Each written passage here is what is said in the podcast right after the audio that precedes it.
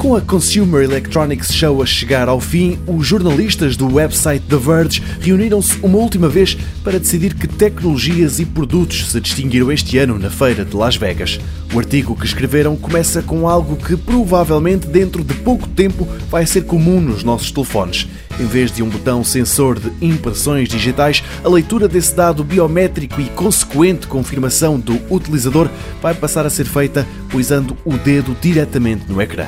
A tecnologia que a Synaptics apresentou neste campo para os telemóveis foi aquilo que o The Verge mais gostou em toda a SES. O prémio de melhor TV foi para a The Wall da Samsung e o de melhor robô foi para a Sony através do cão Aibo. Os melhores novos auscultadores, aparentemente, são os HD820 da Sennheiser, headphones que, quando estiverem à venda, devem custar mais de 2 mil euros.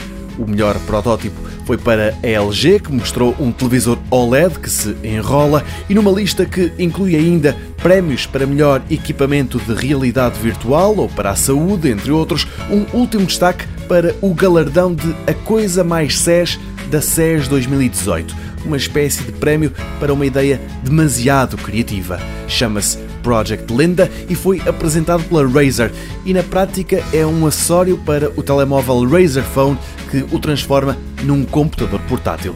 O smartphone trata não só de todo o processamento de dados, mas também serve de rato. O ecrã do smartphone não deixa de ter utilidade assim que é ligado ao portátil, antes ou se transforma no tal rato ou então passa a mostrar informação extra que fica à margem do ecrã principal.